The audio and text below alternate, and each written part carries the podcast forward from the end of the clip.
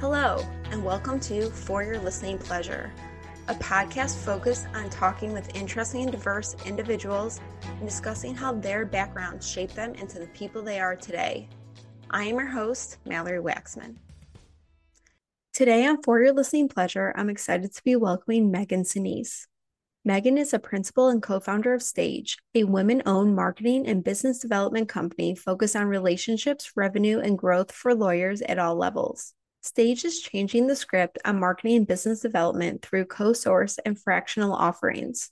They are one of the first in house legal marketing teams to launch an external venture and support working parents with free business development coaching before and after returning from parental leave. In this episode, Megan and I talk about the art of networking and how to authentically build stronger and more impactful relationships. Listeners, before we dive into today's conversation, I want to tell you about my new favorite kitchen gadget, the Berry Blaster. I don't know about you, but I love fresh strawberries during the warm summer months. The only downside is I hate how much fruit is wasted when you cut off the top of the strawberries. Well, I recently found the Berry Blaster, which helps prevent fruit waste and all you have to do is pop off the tops and your berries are ready to eat. You don't need to be a savant in the kitchen to use the berry blaster, and it's even safe for children of all ages to use. The best part is the berry blaster contains no sharp knives, it's dishwasher safe, and it takes up little to no space in your kitchen. To learn more about the Berry Blaster, visit the link in this episode's show notes or go to Amazon and search Berry Blaster. Lastly, check them out on Instagram at the Berry Blaster and give them a follow. I hope you enjoyed this episode. Megan, thank you so much for joining me on the For Your Listening Pleasure podcast. And I just, before we kind of get into it, I really want to give a shout out to a former podcast guest, Erin Gallagher. Because of her, we met. She has a women networking group called Ella, and I'll put the link in it for listeners to go and search. But she does these um, events in different cities called the Fairway Dinner. And that is where you and I connected earlier in March. So I'm so grateful that you were going to come and talk about your story with listeners because when I heard about it at the dinner, I was just so inspired by the risk you are taking and also how much you believe in yourself and saw this void. So, for listeners who maybe don't follow you on LinkedIn, would you mind just giving a brief introduction and then we'll kind of dive into your story? Yes. And so I'm so glad you started off with um, the fairway dinner because I was actually going to use that exact construct that we went around the room. So thank you, Erin, for introducing us to this to this kind of setup. And so this is a I was and I am. I'm gonna pause it there, but it it goes into who I was, which was I I was in house at a top AM law, so American lawyer, um, big law law firm for the last 16 years, and I am now a co-founder and a principal at Stage, uh, which is a women owned company focusing on marketing and business development for lawyers and professional services. I'm also a mom, sister, wife, whatever, but um, that's like the main kind of the main focus. So uh, at this current moment, depending on when this airs, we have been open. We stage have been open for seven weeks. We left, so there's there's three of us. There's three women. Uh, left Big Law to uh, jumped off a cliff and started her own started her own thing to to to see kind of take that show on the road so as i have been growing both in my personal career as well as in the networks that i am choosing to be a part of mm-hmm. um what is I find so fascinating is a lot of women one day kind of wake up and think, I don't want to just be in this grind that they have bigger dreams, aspirations, and knowledge that they can provide. And I feel like I've been kind of going through this big shift, but you talked about being at a big law firm for 16 years. We are kind of trained. I don't know if that's the right word, but kind of encouraged. We're encouraged to go to college, get a good job, have the paycheck, do the steps, climb the ladder. And I think that we have been told to do this and we believe well if we follow the rules and we do the things we're supposed to do that will lead us to a bigger career bigger paycheck and hopefully happiness but a lot of women that we met at that dinner and other podcast guests I've talked to they kind of hit this wall and they're like, there's got to be more to this, or I can start or do something better. Can you talk about those 16 years, what that experience was like for you in within the law firm? Yes. So I love to kind of start off where I'm not a lawyer. Um, sometimes people are uh, excited that I'm not a lawyer. Uh, they're like, "Oh, good, thank God." And then other times they're like super disappointed. They're like, "Oh, well, I really wanted to like ask you some questions, or like, or maybe you're not as smart as I thought. Like, like you were a lawyer, not you're now you're not. Oh, okay. Um, so there's there's been a little bit of that too, meaning when you're in house, kind of behind the scenes, that's where that is where we're comfortable, and that is what we're doing now in our in our current iteration of our life. Um, I started at always at big firms. So I was at an accounting firm first, and then I jumped around from several other big laws, big companies, you know, lots, lots, of lots, lots of lawyers. And I think my my aspiration was always just to keep moving up, just keep moving up, get more, get a bigger title. I I jumped around, very millennial um ask of of me. I'm an elder millennial, like, but well, let's not get into that. So uh, jumped around to to get that pay increase every time I jumped. And so I was at quite a few firms. And every time that I was at that firm, I'd get promoted and I'd get a pay raise. And that all felt really good. Um, very kind of focused, accomplished, driven. I think at some point I realized I didn't want to be CMO. That was like the ultimate, like kind of end all for me, right? The title that like the highest title I could achieve would be CMO and there's it's a tough job to be a cmo at any firm or any corporation. But for from my perspective with a law firm there's a lot of navigation in terms of the political components of what that firm looks like. There's a lot of navigation on resources and sometimes you just can't do your job effectively. And i wanted to be in charge of my own kind of narrative and my own career and I just didn't know what that looked like. I just knew I didn't want to be a CMO. And so I guess I was chasing the money for a while and and that's great. Um, but yeah, there was this kind of shifting point that I wanted something more. I just didn't know what that more was. And I know you and I talked about this like we could get into like the I want circle if you want. Um, but that was probably maybe three years ago, like hmm, probably right, right at the start of the pandemic, right? Like where I knew I wanted something, I just didn't know what that was. And when you're in a support role, when you're admin, you're a non, non, non lawyer, non partner, non billable, non client facing, non man. Um, there was just a lot of like negative positioning, and it's not like and at any fault of anyone there's been a shift in the legal marketing community to say like we are business professionals or um, we are revenue generators and things like that. But there was this big kind of shift towards like what that more looked like for me.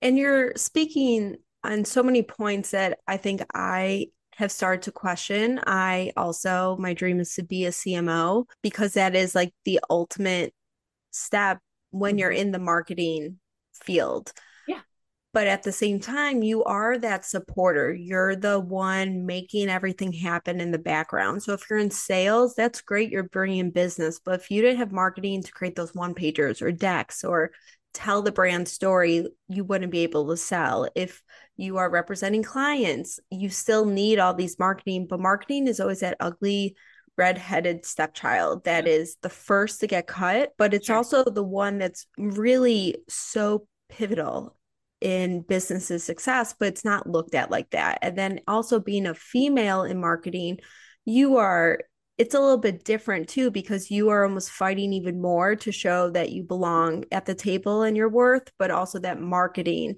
is important as well. And it's a very weird dynamic. And as i've started talking to more people within the marketing industry i'm happy to know I, i'm not alone. Right yeah. I mean, I think what's so interesting for legal marketing is that there's it's full of women, just like chock full of women. Um, but then when you get outside your department, it's a lot of men. I mean, there's plenty of women lawyers, and we I think part of the another part of the reason for why stage exists is we want to help women lawyers in addition to men, right? But we want to help women lawyers. They're not always um, given maybe the same opportunities or the same resources. So, like any kind of underserved group of lawyers where we want to help them and give them that kind of one to one support, that's where we love to kind of play. Is that just like direct conversation with them and, and co- coaching them through how to how to get more clients and um, and deepen their relationships. But yeah, from the marketing side, you there was a lot of kind of fighting, particularly when I was in my 20s, which I am not anymore, where I was like the youngest, I just graduated, and I was the only woman in the room in a support position, walking into like a room full of like male partners. And then having to be like, well, I think it'd be a great idea if you did an event, you know, or something like that. It just, there was some kind of toughness that was formed for me in terms of how I had to show up and um, what I needed to wear and how I sat at the table, if I got to the room first, where I sat. I mean, there was a lot of positioning to ensure that I was taken seriously. And yeah. I went through the same thing. I don't know if it was a conscious decision, but like I have just chosen to always wear black. Yes. I feel like very powerful in that. I don't want to wear florals or colors because I don't want to be seen as not serious. Right. Um, I have super curly hair and I've always worn it straight and very professional versus like my natural hair texture mm-hmm. because I remember I had a colleague told me that when I had my hair curly, it reminded him of his daughter. Whereas like he needed to listen and he was a stakeholder and work cross functionally. And if I remind you of your child, you're not going to actually listen to my expertise. So it's interesting that we make these choices where to sit, what to wear, how to show up so much more deliberately because of wanting to be taken seriously for our expertise. Whereas I don't know if it's the same um, for men. It right. would be an interesting dialogue. But yeah you mentioned at the start of the pandemic you started questioning and i think everyone started questioning work life balance quality when you're seeing so much death happening you're really wondering like is this how i want to spend my life but you actually when we talked last time you worked with your husband and started to kind of put things in place to make the jump can you talk about that so people don't think you just decided on a whim. Yeah. Yeah. I mean, it, it, it seems like that on the, at the onset. I think, you know, I, so during the pandemic, I'm very lucky, right? And privileged that I was inside. I had a job. I didn't get laid off. Nobody in my family was sick. Nobody that I knew died. We, we were very fortunate. And I, we have two working parents. It's me and my husband working inside our house. So we were very lucky and fortunate. Everyone's boat is different, I think is kind of the phrase that people started using, right? We're all on a rowboat, but everyone's boat might be different. I don't know, whatever. But but I think it was the most intense time for everybody. But from my perspective, since you asked me, um, it was the most intense time that I've like ever experienced for being a working parent, um, producing content for work it was actually the most creative I had ever been in my entire career. And I I loved it and I was thriving in it. I was exhausted. We, you know, my husband and I were it was just at the height of like everybody every single thing was a Zoom call, every single thing. So we're like who has a who has a talking call is how we were shifting, working upstairs, working downstairs like every other hour between having two children at home. I had two under 3. We kept hearing like sirens going by. Okay, so I'm getting off track, but it it once that like immediate kind of crisis of like, are we going to lose our jobs? We started saving money kind of then, mainly because my kids were home from daycare. we weren't paying daycare, so we started sa- sacking away money, and then the the really kind of like the buckling down of like we uh, this isn't how I want to live. I don't want to do this in this way anymore. Like I don't want to be working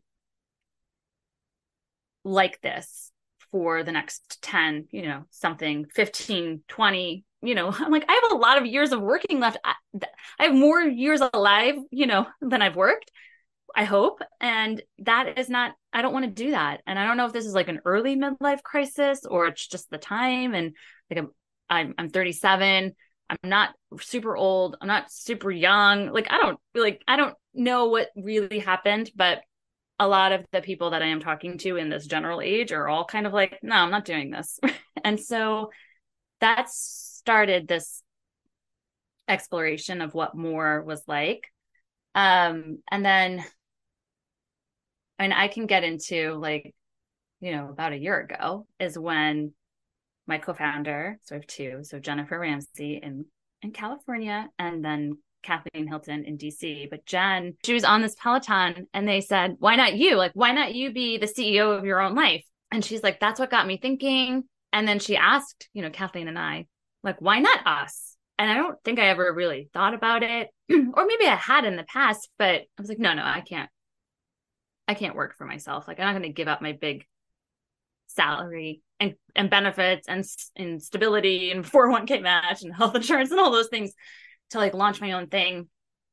And so when she did kind of bring up the idea, it was on a Friday and I had a panic attack for like the whole weekend. Um, where I'm like, is this something I can do? Like, why not us? Why not us? And then by Monday, I was like, yep, let's do it. We're in. I'm in. And all three of us were in. And we started, that's when I really started making changes to my finances to prepare for this big move to take that leap. It's interesting to talk about that because someone put an idea in my head and I was like, I'm never gonna, I don't wanna run my own ship. I don't wanna, but it's like once the seed is planted and it's in your head, the idea and the possibility just starts to grow. And it's like that tree of, wow, I could do this, what would that look like? How would I do this? What are the steps I need to take to achieve that? Is it saving money? Is it doing a side hustle while you're working your nine to five for a little while till you get your like feet wet? Right. And, but I feel like you know when something comes in to your orb and an idea or an inspiration. And if it sticks and it scares you, I was always told if it scares you, it's the right thing to do. Yeah, I had heard that too. I mean, I don't know if I would give that advice to my children because I'm like, please make safe decisions. yeah, I mean, like, don't jump, like, don't jump off a roof. But I think that if you are in a job and something scares you about it, then you should lean into that. And yeah. it's okay also if you go down that road of exploration and then you're like, you know what, actually, this doesn't fit with or align with what I want my life to look like, it's okay. But at least you've explored it or looked into it a little bit more. So you're not 20 years down the line wondering, well, what if I would have thought about working for myself or starting yes. a business? That's exactly it. And I think this is the part where I will talk about this, like what I think of as like very woo woo, I want circle. And so a, a, mm, maybe two years ago, so with three years, like out of the pandemic, I knew I wanted something. I was interviewing for stuff. Nothing felt right. I also knew how rare it was to find two women managers who were above me, um, who are older than me, that I wanted to replicate that relationship where they supported me, they guided me, they um, were totally understanding that I had little children at home and um, that is to me really kind of rare. And there's every time I was interviewing for a new role, a bigger salary, a bigger title, there was lots of things about the job I didn't want to do. And then I also was like, that doesn't have Jenna and Kathleen. And that has been such a, you know, we have very different skills, but they're all very complementary to each other. And I knew I wasn't going to get that again right and so i'm like well if i'm just trying to like replicate this so i did so kathleen introduced me to somebody um laura english and she had told me about this she's like it's a little woo woo for you like new york girl in black right but it's called an I want circle and it sounded ridiculous. And I remember doing it and being like, well, this is bullshit, but I'm going to do it anyway.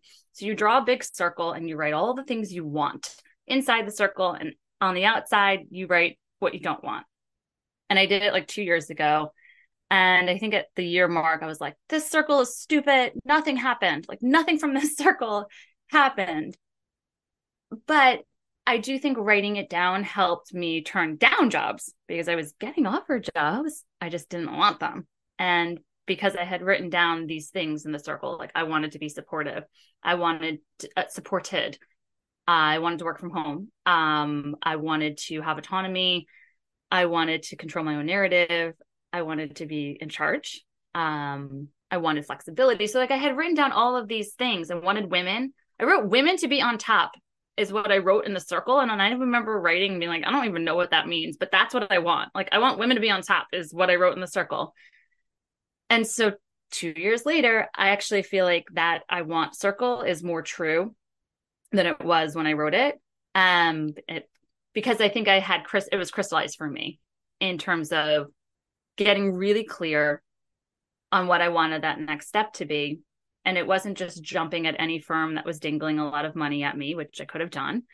It wasn't, you know, I was like looking the B Corps. Maybe I need to go work for a B Corp where they like care about people and and I, I like animals, right? Like maybe I need to work for like a animal company. I don't it was just kind of like all over the place. And I think that I think the timing was right. I think if this was brought up to me, you know, three years ago, I've been like, get out of here. I can't quit my job. Are you crazy? you know? And now I'm like, yeah, let's do it. Let's quit our jobs. Let's let's light it on fire. Well, it's interesting because I'm starting to realize I sometimes approach certain situations from a scarcity mindset. It seems like more women I talk to, a lot of them do the same, which is like you're worried about a job, you're worried about the financial stability, you're worried about how it's going to look, you're taking the first offer you're getting because it has a high paycheck. But is it really like aligning with what you want or what will make you happy? And so it's interesting because people talk about manifestation. And I don't think people realize how much that really works that it's the biggest tool we really have. So even if, you know, you did the I want circle 2 years ago, but you kept looking at it. So you were kind of making choices subconsciously to align with what was either on your wall or something you were looking at all the time and therefore you did manifest what you wanted because you were clear about what you wanted and you were able to use that as a filter to filter yes. out what what what didn't align in your circle yeah i mean i i think at the time i was like this is stupid. You know this isn't working. This is so like whatever. But i think it is what stopped me from i pulled myself out of a couple of interviews where i'm like i don't think this is a good fit. Whereas i don't think i would have done that previously. Uh, i've always just gotten been been very focused on like some kind of metric right? It's a bigger title and I want 30%.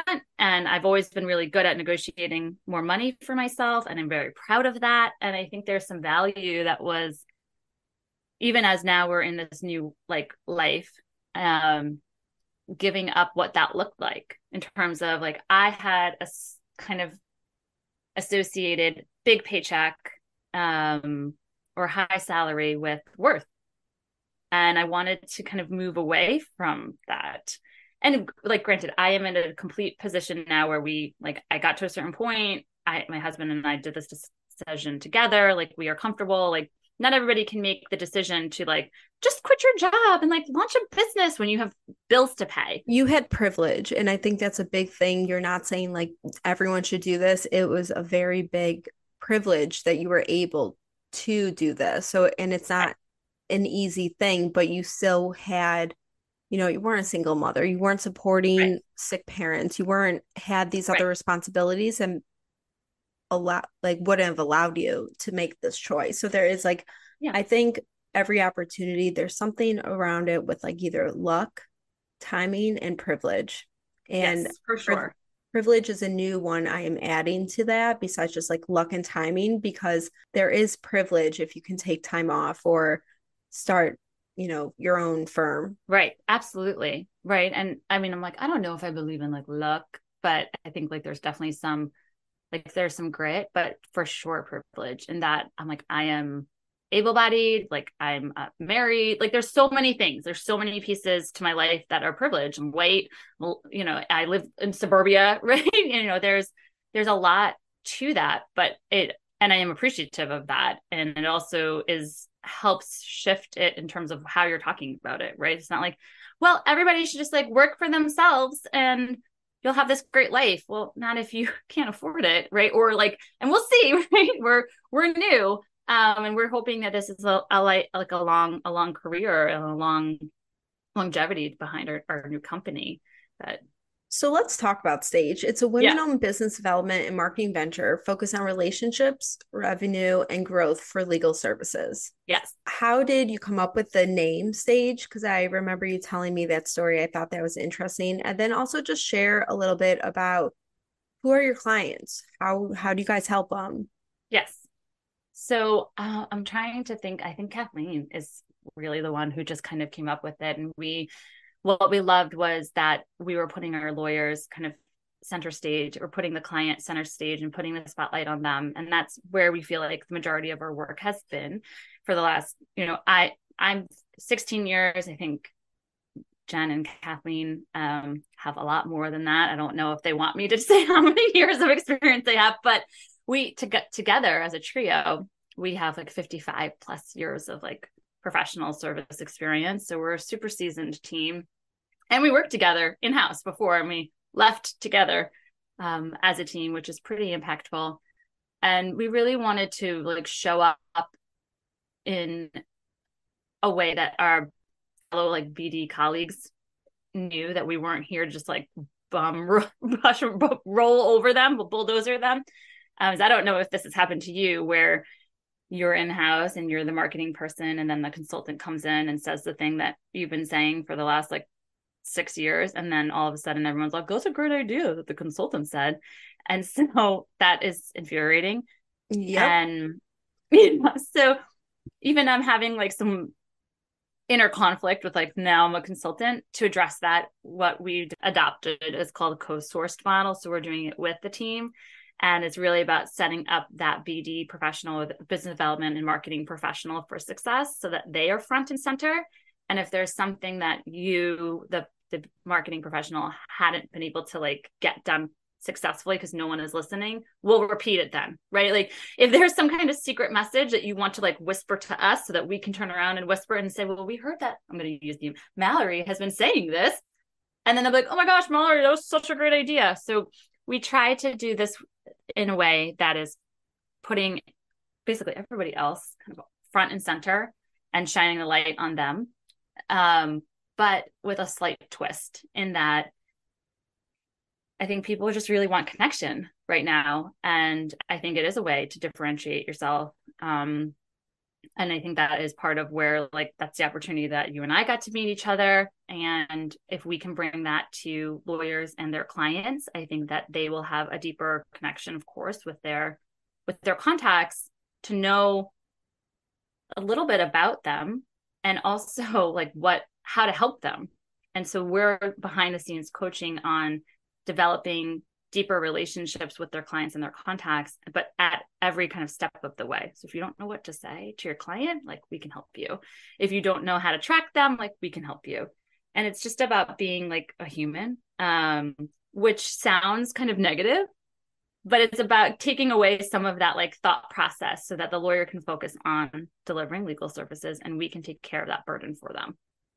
And as someone who's in the marketing profession, I think it's actually great when you do bring in outside voices or you do get a second opinion, more or less. Now, I've been in the position where I've been saying something till, you know, I lose my voice and someone else comes in, says the first thing, and everyone goes, Yeah, that's great. I'm like, Okay, I've been saying that. Yeah. For years. Right. But at the same time, I know where my strengths lie as a marketer. I know how my brain work works. And I'm sure you guys with three different brains, three different methods, three different experiences working with all different ranges can provide a great sounding board for firms, marketing departments to work in tandem to say, well, what's the problem or what's the goal? And come up with a more creative approach than if you kept it all in house. I'm a very big believer that I don't think marketing should always be hired within because you end up losing a lot of the creativity, outside knowledge, outside experience to mm. help drive and be innovative when you're only really listening to in-house marketing. And I don't know if, if I'm shooting listening. my yeah, if you're listening. I don't know if I'm shooting myself in the foot with that as someone who's like helps run in-house marketing but i still will connect with outside individuals within my network to say i'm playing around with this idea. What are your thoughts? Yeah i think that's putting bringing in like a growth mindset in-house um, and i don't know if a lot of firms do that and so some firms do some don't and i think sometimes you can have having an outside perspective as also allows that company or consultant or expert to say things say things that perhaps maybe your marketing department is afraid to. So there's another like kind of benefit um or yeah. sometimes it's not really being afraid to. There's too many political well, issues where marketing can't say what they want to say but when a company actually is spending resources on bringing an in outside voice then right all politics aside, like you're going to listen because you're dedicating resources to get this knowledge.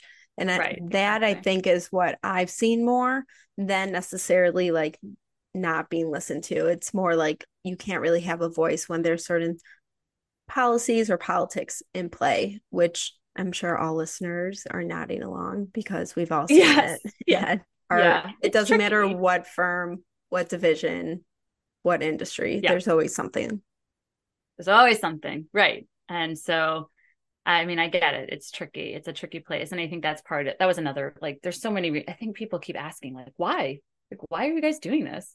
We're like so my first answer was like ah, i don't know. But but i actually feel like there's a lot of reasons. And being in being in control of of my own company and working with people that i that i love um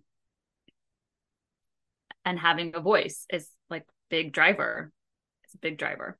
So you said it's seven weeks old. When I met you the first time, it was three or four weeks old. Yeah. And I remember sitting next to you at the dinner and just being like, wait, three or four weeks ago, you launched this company, which immediately what the word that came to my head was brave, given mm. the environment we're in, recession, layoffs, all these things that you were like, no, I'm going to actually help create something to help companies. What has the first seven weeks felt like for you guys? Hmm. Like I don't I the that word brave has been used a lot actually to like to me. And I'm like, I don't know if that resonates with me so much. I'm like, is it brave? I'm not sure. Um, you know, there's so many people being laid off. It feels um like I think again that's where like my privilege is showing like that I'm just going to like launch this own thing. But I do think it helps address address some of the gaps, right? Where if you don't, maybe the company doesn't necessarily have headcount or resources for a full time person, we offer fractional services. Um, so that that's one way to address that. But in terms of what the seven weeks has been like, it's been it's been terrifying, um, exhilarating. There are some days where I'm like, is this my real life? Is this work? Like and, and it just feels surreal. I'm like i don't know. It's hard to kind of articulate exactly what it's been feeling like. Every day has been busy which i think i'm still surprised by that i've been able to like fill up time with like prospecting and pitching and uh, and meeting people and and then branding myself. And i think there's something to be said about being on the other side right so for so long i had been in-house telling the lawyers like you need to go and like network and you need to go and sell yourself and get out there and do the work and write things and be on podcasts and and uh, and then also deliver legal services. And so now it's like tables have turned and in a lot of ways i'm like i love this. This is this is great. You know this is awesome. And this feels like this is exactly where i'm supposed to be right now. Who knows what the next like they're like, well, what will happen in five years? I have no idea, right? Like, I hope we're hiring people, and um, I'm just trying to take it like week by week because if I go beyond that, I start to get a little, I get a little panicky. But it's been, I've been really surprised by how open and gracious people have been in reaching out. Um, I don't know if it's because of LinkedIn and like I'm posting lots of stuff and people are just connecting. But I had kind of grown up with, I think, the same way that we were talking earlier about this like idea that like the business world is big and bad and scary. And maybe it is. And maybe I'm just being naive at this current juncture, but I've had nothing but people being like really open and willing to uh, sit and chat and ask who I need to be introduced to. And then, you know, I'm introducing them to people. And it's been really like nice. And I think that's the part that I'm still kind of looking around, being like, where am I? Like, what is this?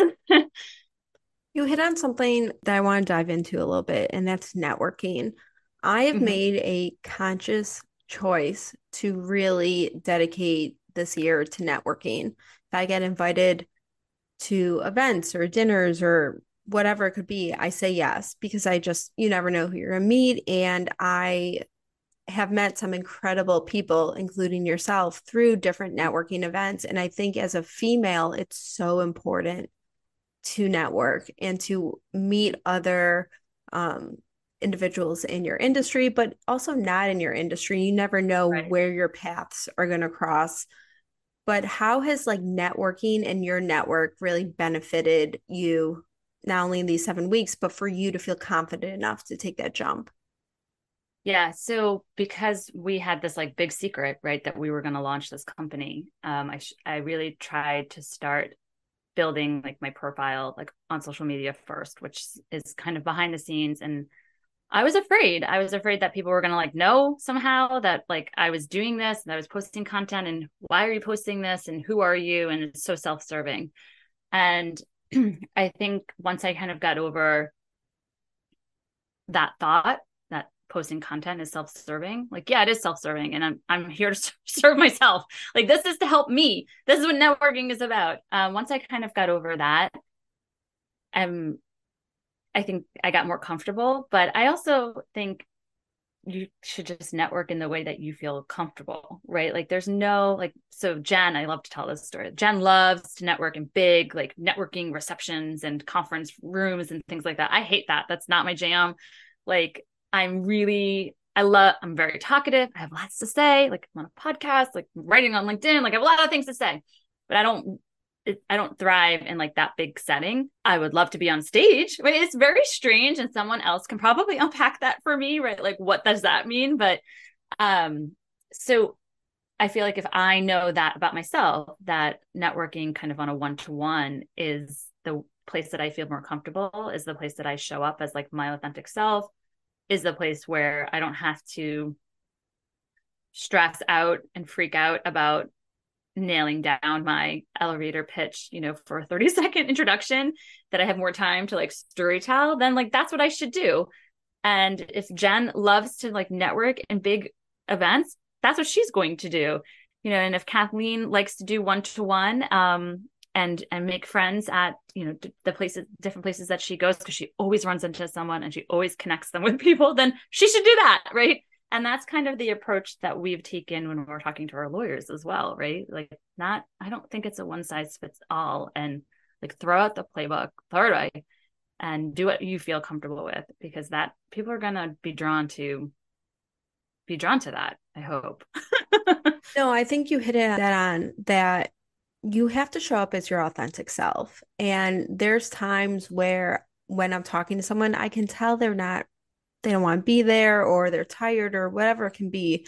And so, really understanding your strengths, understanding what works for you and what doesn't, and then using again that filter to be able to say, Yeah, I'm happy to come to a massive conference, but you know, Jen, you take the lead with networking, and then I can kind of watch and maybe connect with one or two people. But this is not like I don't want to work a room. Right. I would rather do like a smaller dinner setting where you can have deeper conversations one on one with a smaller group. And yes. it's really just understanding how you how you work. Yeah. Well, and I think you said like saying yes. So I mean, not to keep coming back. I mean, it was amazing. So why not? Let's keep going back. Not to keep coming back to the Fairway dinner, but that was like any other, like no event I had ever been to. That was my first event. And I, I agree. I got you know the information or invited i'm not even sure what the right word is. I think my first reaction would be like nope i'm not doing this. Like i can't do this. I don't belong here. Uh, i don't know what i'm going to wear. And um there's like who am i going to talk to? There's no one's going to want to talk to me and i don't think this is for me. Um and i think that's where like you know, Jen and Kathleen were like, well, maybe you should just like think about it a little bit more. And I was like, all right, I'm gonna go. And then I was, you know, of course, happy to report. I was like, imagine a, a room full of me, full of me, people who were like, yes, girl, you know. Anyway, and so I think it's just being a little bit more open to things that are like maybe just a little be your authentic self, do what feels comfortable, but like push a little, like push just a little bit. Yeah, absolutely. And to think about that dinner, I was in town in New York for a bunch of different reasons and saw that Erin was going to be doing that. And so I was like, I'm going to go. And it's scary sometimes walking into a room full of badass, yeah, talented women. I think I was probably one of the youngest individuals there. It's kind of scary when you don't know anyone you don't have that life preserver to kind of right. save you or like a colleague that you guys can kind of buddy and team up. So really going and talking to who's there and then once you start talking you're like oh my god you are just like me you're driven you're doing yeah. this you're doing that and you're starting to learn and the vibe in the room was something I've never experienced before. I ended up going to the Fairway dinner in Chicago because she hosts them once a month here and yes it's a, it's an investment it's not like right. not an investment but so much so where i think i'm going to just go every month because of the fact that the feeling you get you are walking out glowing thinking like you've yes. met mentors you met people that you can uh, connect with that personal personally and professionally you can dive in right. and share about what you your shared experiences are and it's just such a group and a community that I've never experienced before and for listeners you're interested in Ella and the Fairway I'll put all of this in this episode yes, show so notes good. it was so good the investment's worth it because you're meeting people like this is how we connected and there's going to yeah. be a lot more podcast guests coming on through Ella that are women just doing incredible things that are just so inspiring. And my hope is that, you know, maybe a listener's listening and saying, like, oh, I can start my own business, or oh, you know, like I can, my company could use stage. You never know right. how it might yeah. elevate you.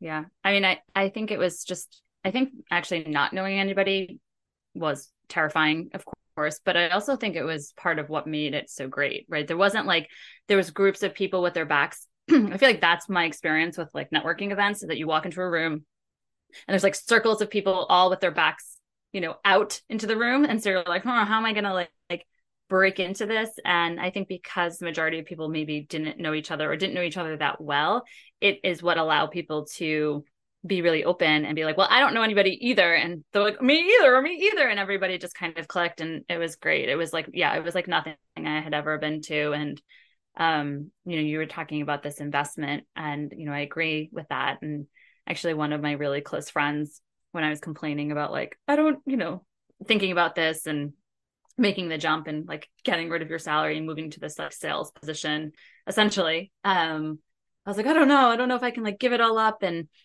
and she's like but it's an investment. Like it's an investment in yourself. Like that's way more like that's worth so much more. And i was like okay. You know so and i just keep trying to remind myself of that. And you know i everything that i've ever kind of set my mind to do i've done i've done well i've been promoted at every place that i've been at so like why not this um and so i have to just keep being mindful of that and there's t- there's three of us right so we take turns like we're not all allowed. We kind of have this like running joke, like we can't all be in a bad mood at the same time. Like we have to take we have to take turns so that the others can like, you know. Um, so it's there is some comfort in that there's it's not just me. Um, there's there's three of us. Also means there's three families, you know, that we have to help. But there's three of us. Yeah. Well, I'm so excited to see how stage grows. It's just so inspiring and it's like in its infancy and to see where it's going yeah. to go. And I'm just excited to watch the process and the journey for you. Again, thank you so much for coming on. I end every episode with the final three questions. And the first question is if you had a quote or a mantra that you live by, what would it be? Mm-hmm. Yeah, it's I can do hard things. Um, actually, Kathleen got each of us um, these like really nice bracelets, and it's engraved inside. And we we wore it the day that we gave our notice. um, so it was like this solidarity. But I can do hard things. I love that. The second question is if you could relive any one day, which day would you choose? Yeah, it's a lovely one. Um, I'm gonna go with like positive. I would I would relive my wedding day. I think it was just like a fun day. It was one of the like kind of only big events in my life that was like happy. Um, that like went exactly the way that I wanted it to. I married my husband and it was just about us. And I don't know if you really get that many kind of events where like it was my husband and I did exactly the way that we wanted because we paid for it, so we didn't have to answer to anybody, and so it was perfect, right? And that I I love that day. No, that's beautiful. The final question is if you had a theme song that played every time you walked into a room, which song would you choose? Oh, I'd love that. I would love if songs played every time I walked into a room. Um, Beyonce's Run the World. Love it. I'm always so happy to add another Beyonce song to the For Your Listening Pleasure theme song playlist on Spotify. Yeah. I don't think it's there, right? I think I no, looked real quick to see if not, that one is not there. that it's one. So good. Not that yeah. one. Yeah. There's a few. And uh, there's been a few times where some guests have said the same song. And what's so interesting to me is they both want to share the same song, but their reasons behind it are so different, which just shows both how music can bring us together, but also how we look at it and interpret it so differently. I love that. Yes. I'm like, yeah, I used to listen to that song before like any interview or any big thing that I had to do, big races I ran. So um, I love that song. Well, Megan, thank you again so much. It's been so lovely. And I'm just so excited that we connected. And thank you, Erin and Ella. Yes, absolutely. Hype women.